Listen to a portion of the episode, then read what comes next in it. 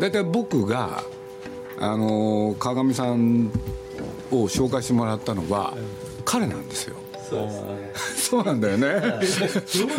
もともとこちらの方にねまあ麻生さんの方からジブリ美術館ちょっと行きたいみたいな連絡をいただいて「あじゃあいいですよ」と。そしたらその中にいたんですよね。でそれで知り合ったのはきっかけでちょっと今度ニコニコ動画っていうところの会長を連れてきていいかって言われてで僕は嫌だって言ったのが初め。て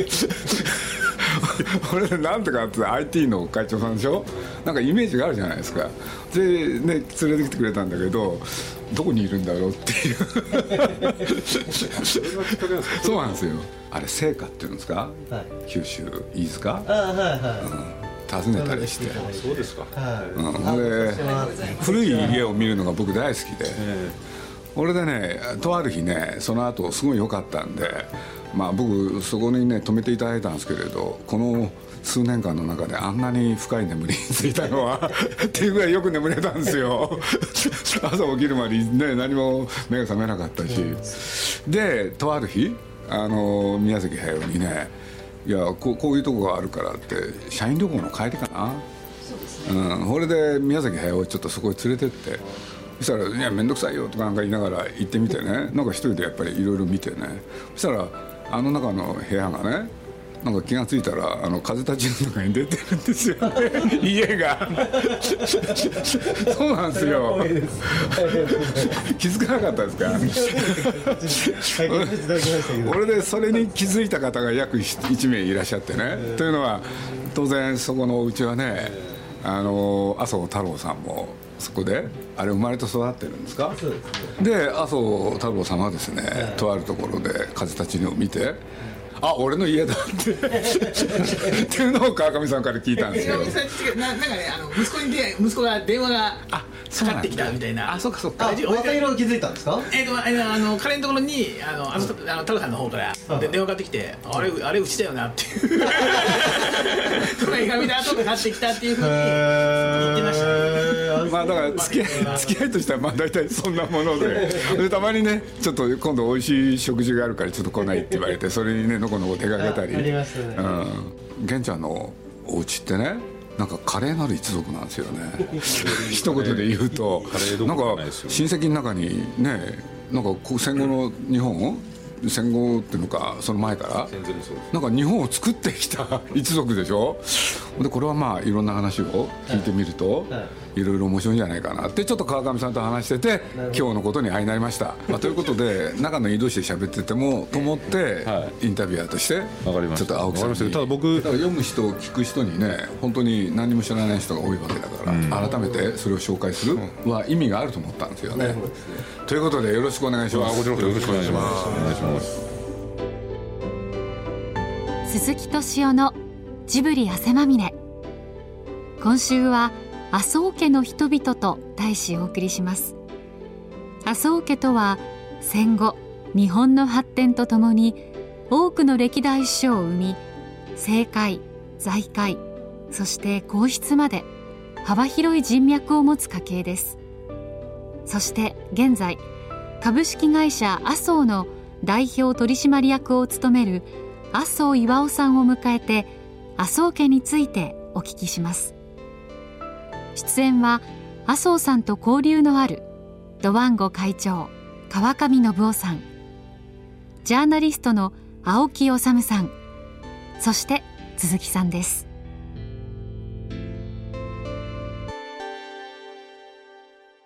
僕みたいな人間はへそ曲がりなので、はい、そのすごい反発するわけです、基本的に、は。い、だけどまあ世の中の結構な人たちはすごいよねと思うと思うんですけど、そういうご自身の立場というかその、麻生家っていうものをどういうふうに考えられてるのかえーと、私個人としてして麻生家がリスペクトに値するかどうかでも構わないですそれでも。人様のためにためには割と立ってんではないかなと思いますけど理由はそのまあ僕の田舎は非常に本当に過疎化真っ只中というか人口も減ってますし高齢化も進んでますし。でそういったところでまあ事業をやっているところがあるっていうのは、まあ、他のところと比べればまあお役に立ってんだろうなっていう気はしますよね、うん、麻生家としてはですねその吉田とか大久保抜きにして。じゃあその今おっしゃった吉田茂、はい、松岡洋介、は現首相も一応一応とかご親戚そうですね。ですよね、はい、まあ、で皇室にまで連なるとかっていう、はい、そういうその血というかね、はい、っていうのは自分ではどんなふうに捉えられてるんですか？個人にとってはその他人に先入観を持たれるか持たれないかっていう、まあ、人間に多々ある特質の一個ですよね、うん、だからその見た目が良かったりおっぱい大きかったり背が高かったり学歴が極めて異常な学歴だったりすると低くても高くてもやっぱ先入観を持たれると思うんですけど、まあ、その類の一個かなっていう感じですよね。個人としてはですよね。重くはないですか？重くはないですよね、うん、そのあんま僕は実は気にしてないんですよね。でもね川上さん鈴木さん僕もそうなんですけど、うん、そのある種人生を自分で決められるところが多少なんか結構裁量の余地が大きいじゃないですか、ね、あ裁量の余地が大きいですか？僕の方が多分ああそういうことです僕の方が狭いってことですね。そうそうそう落ちるのまで含めて僕らは結構裁量の幅が大きいような気がするんだけど麻生家に生まれて、まあ、まさにだから今ね株式会社麻生の社長になられたわけで、それはやっぱある程度こうね、確かにおっしゃる通り個性かなと思う、思うですよ。そのおっぱいが大きいとか頭がいいとかっていうのと同じレベルじゃないかっていうのも分かるんだけれど、でもそれがなんかある種自分の生き方を規定するっていうかね。そうですね。まああの生き方は規定すると思うんですけれどもそのまあ規定するって言っても基本は9時5時ですから、うん、その別にそれ以外の時間は川上さんとは別に仕事何の関係もないですけどあのお友達にもなれますし鈴木さんとも、はい、自由自由な時間の使い方がかえってしてるような感じが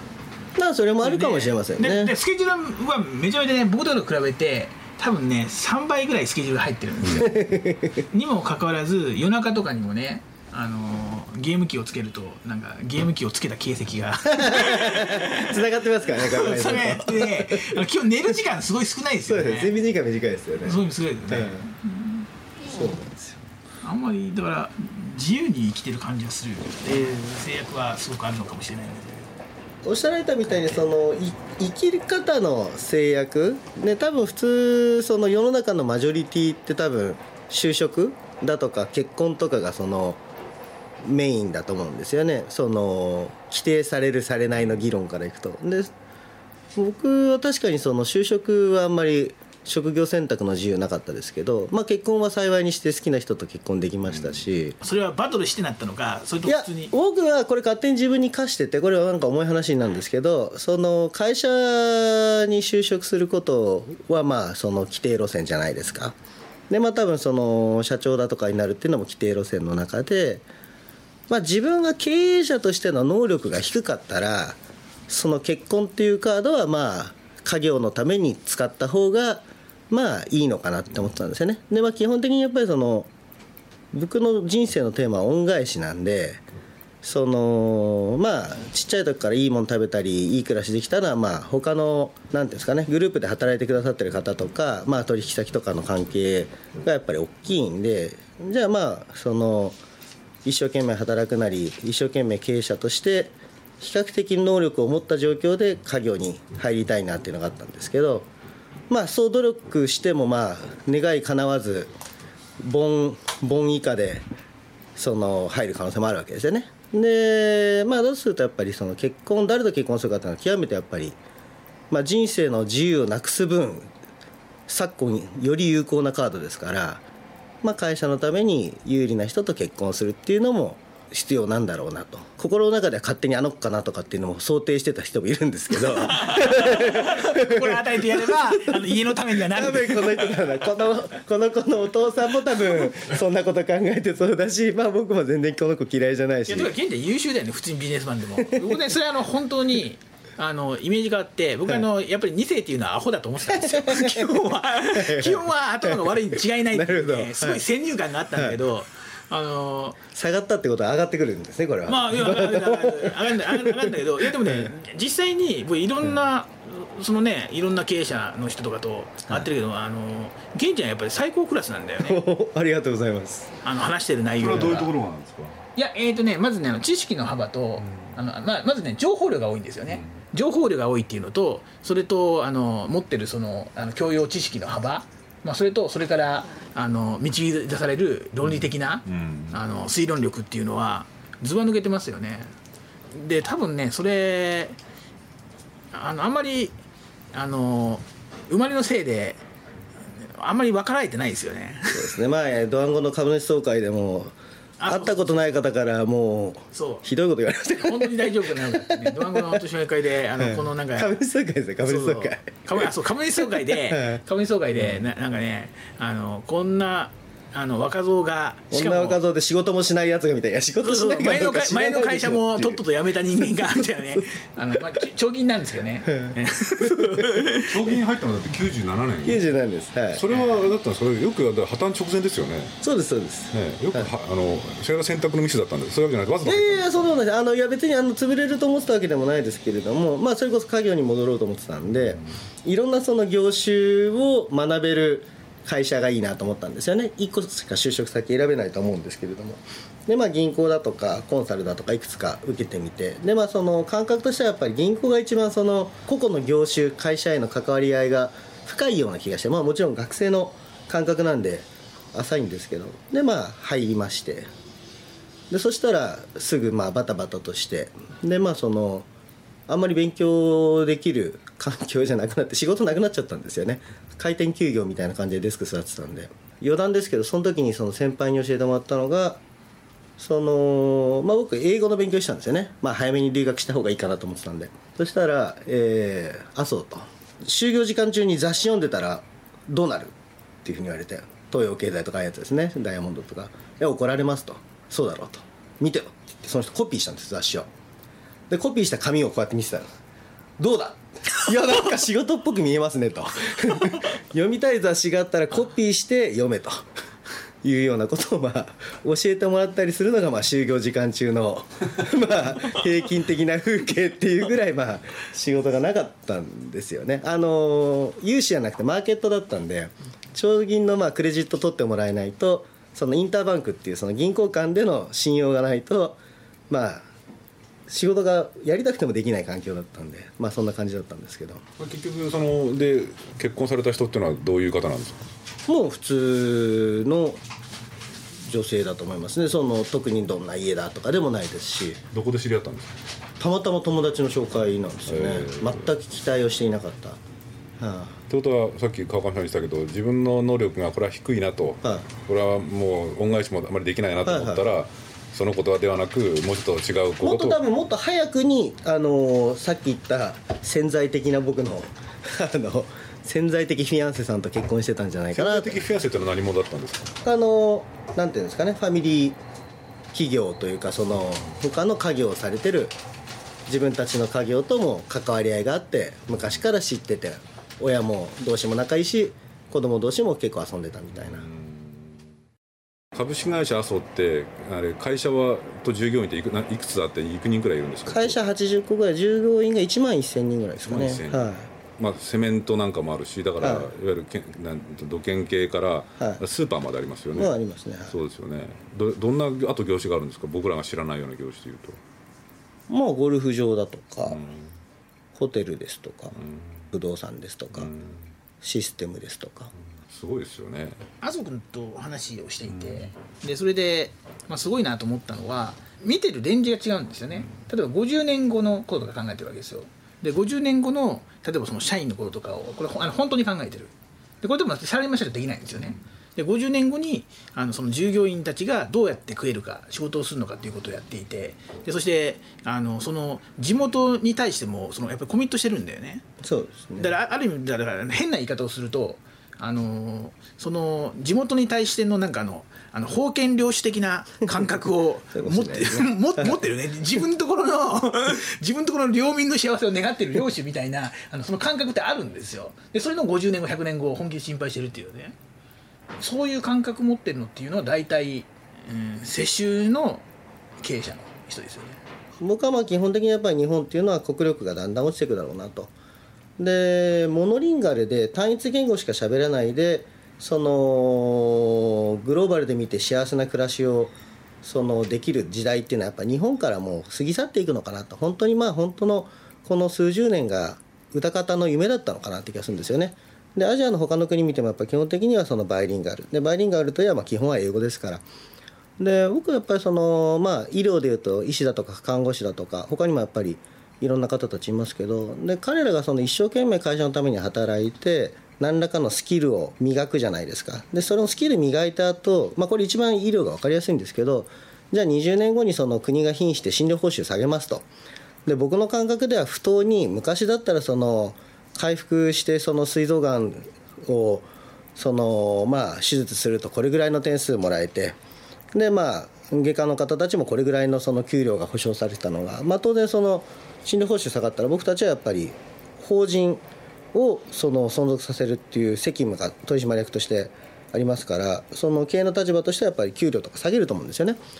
でもそのもし彼らが英語が喋れればその日本でやんなくってそのインドネシアでやったりだとかシンガポールでやった方が自分にとっては幸福だなとそっちの方がフェアバリューだと思ったら行けるようにしといてあげた方がいいんじゃないかなっていうのがあるんですよね。会社の方たちに無料の英会話学校っていうのを作って希望される方がいれば勉強ができるようにしたんですね。それは3年ぐらい前なんですけど。で今年から一応、えー、と飯塚市の小学校3年生から中学校3年生までが、まあ、無料でその行ける英語のクラスっていうのを、まあ、軽く民業圧迫なんですけど始めまして。でまあ一応選抜試験あるんですけど。民業でしょ。まあ僕民ですよ感覚感覚がもう民じゃないんですよ。感覚がそう地方根拠団体ななんかね首長なのかまあそのあの地方の封建領主なのかみたいな感覚がある。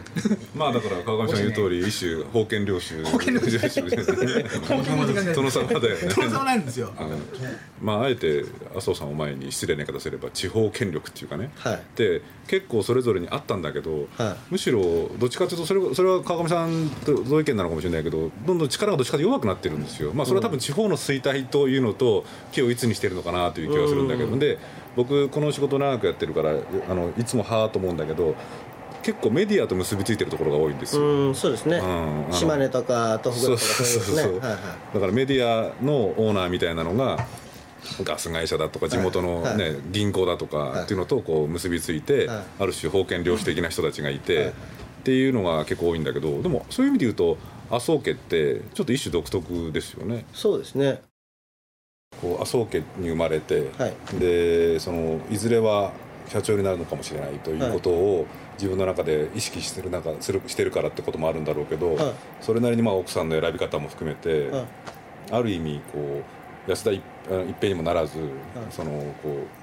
うコントロールしながら自分を制御する時は制御しながら、こう生きてるの生きてるのかなということですよね。そうですね。は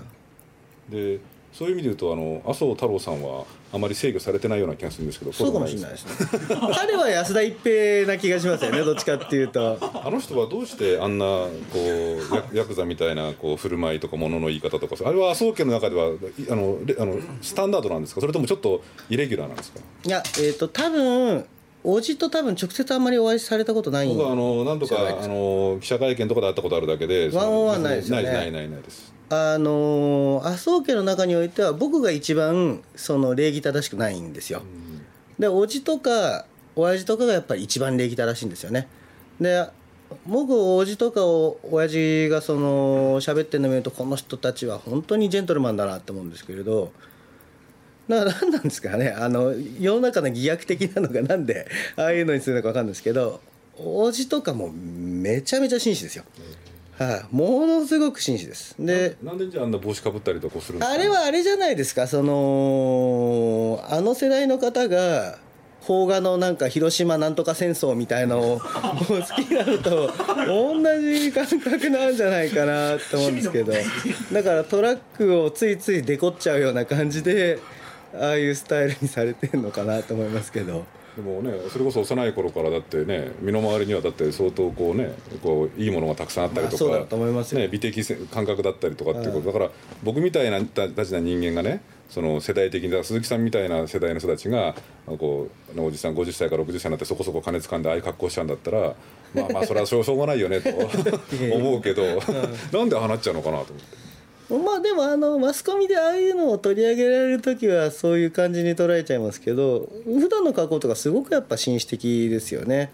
僕おばからよくその TPO をわきまえる格好をしろっていうのをまあ激しくよく注意されるんですけれども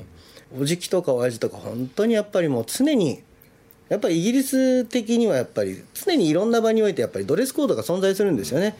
ら基本的にやっぱりそのきちんとした方たちとかっていうのはその集まりがあると必ず聞くのは時間と場所とドレスコードなんですよね。でそれはもうその別に何ですかそのパーティーとかじゃなくてまあ家に呼ばれた時であってもそうなんですよね。ね僕去る場所でねいやあの麻生太郎さんで僕もある種の偏見があったんですけれど個人的に喋った時にちょっと驚いたんですよ要するにテレビその他に登場される彼と現実に目の前で喋ってる彼との間にすごいギャップがあった。そうすると僕はねなんでこっちをそのままやんないのかなっていうのがものすごいだから実を言うと世間に出てく時はあれ無理されてんのかなって、うん、それでたった10分か15分なのにどんどん本音で喋る、だから好感持っちゃったんですよね。だからそういうこともあるんだなと思って、うん、趣味僕は考え事っていつも言ってるんですけど最近は。絵巻が好きなの？あ絵巻も大好きですね、うん、はい、絵巻もこの間なんかこれぐらいの絵巻。本が来てその嫁さんがその子供向けの絵本かなと思ったんでちょうどそのお盆ぐらいのお盆のちょっと一回りちっちゃいぐらいの本だったんで薄いやつ。で開けたら絵巻の本だったっていう。前に恋愛に来た時もねそこら辺にあるなんか絵巻物の本とかああそうですね。僕はね全く理解できなくて。なんで絵巻なんですか？なぜ絵巻ですか？いや絵巻はめちゃめちゃ面白いんですよ。その 僕結構室町時代とか結構好きな時代なんですけど例えばこの人がどういう身分だとか風俗とかが分かるじゃないですか。で僕そのなんだろうな。その製鉄だとかその名字だとか被差別だとか結構そういったことが分かりますよね。はい、好きなんですよ、ね。うん、はい。でも本当にものすごいいろんなものが集約されてるんですよね。そう時代によってね価値観の違いも上がる。はい、そうですね。どういう方が後期とされてるかとかどういう方が後期とされてないかとか。絵巻とかにしてもお寺とかにしても、はい。はい、あのかなり相当詳しい。そうですね神社絵巻は結構好きです、ね、相当詳しいんで、うん、相当詳しいんだけどあのなんで例えばそっちのねあの学問の方の道とかにもっと踏み込まなかったのかっていうそこら辺のね関わり方がさよくなるほど。よく分かんなかったんだけど、はい、まあ身内にねローマ大学で教えてる人がいたら ハードルが上がるよねそっちの道が。そうですね、まあ、人様に教えられるほどの知識はないですよね。まあまあでも楽しいですよねやっぱり。神社仏閣も。神社大好きですね。仏閣よりも神社の方が好きなんですけど。はい、神社。どこが好きなんですかちなみにえっ、とですね僕あんまりそういうスピリチュアルとかってのあんまり考えない人なんですけどえー、やっぱ出雲の方とかまあ天津神国津神があるじゃないですか。僕どっちかっていうと国津神系が好きなんですよね。だからまあ大物主の三輪大社ですとかあとは伊勢あ出雲が面白いのはその出雲大社ってその明治維新が起きるまではその2ファミリーがその代わり番号にその責任者になってるんですよね。で僕明治維新のやっぱりそのドラスティックに変わったところっていうのはそれまで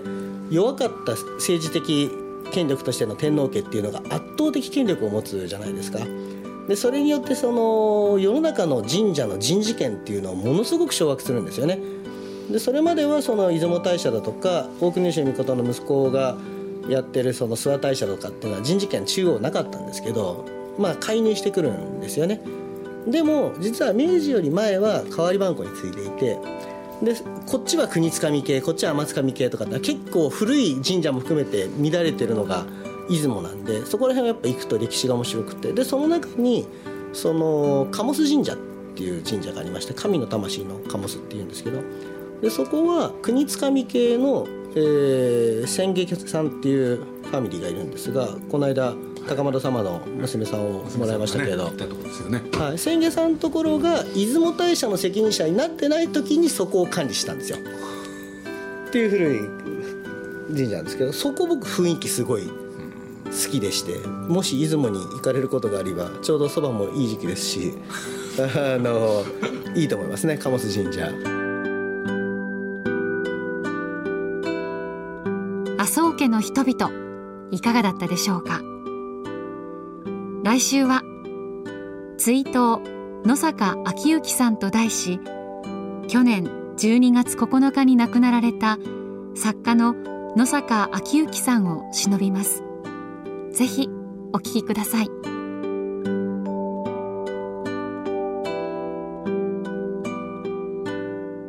鈴木敏夫のジブリ汗まみれ。この番組はウォルト・ディズニー・スタジオ・ジャパン。ソンアサヒ飲料。日清製粉グループ。au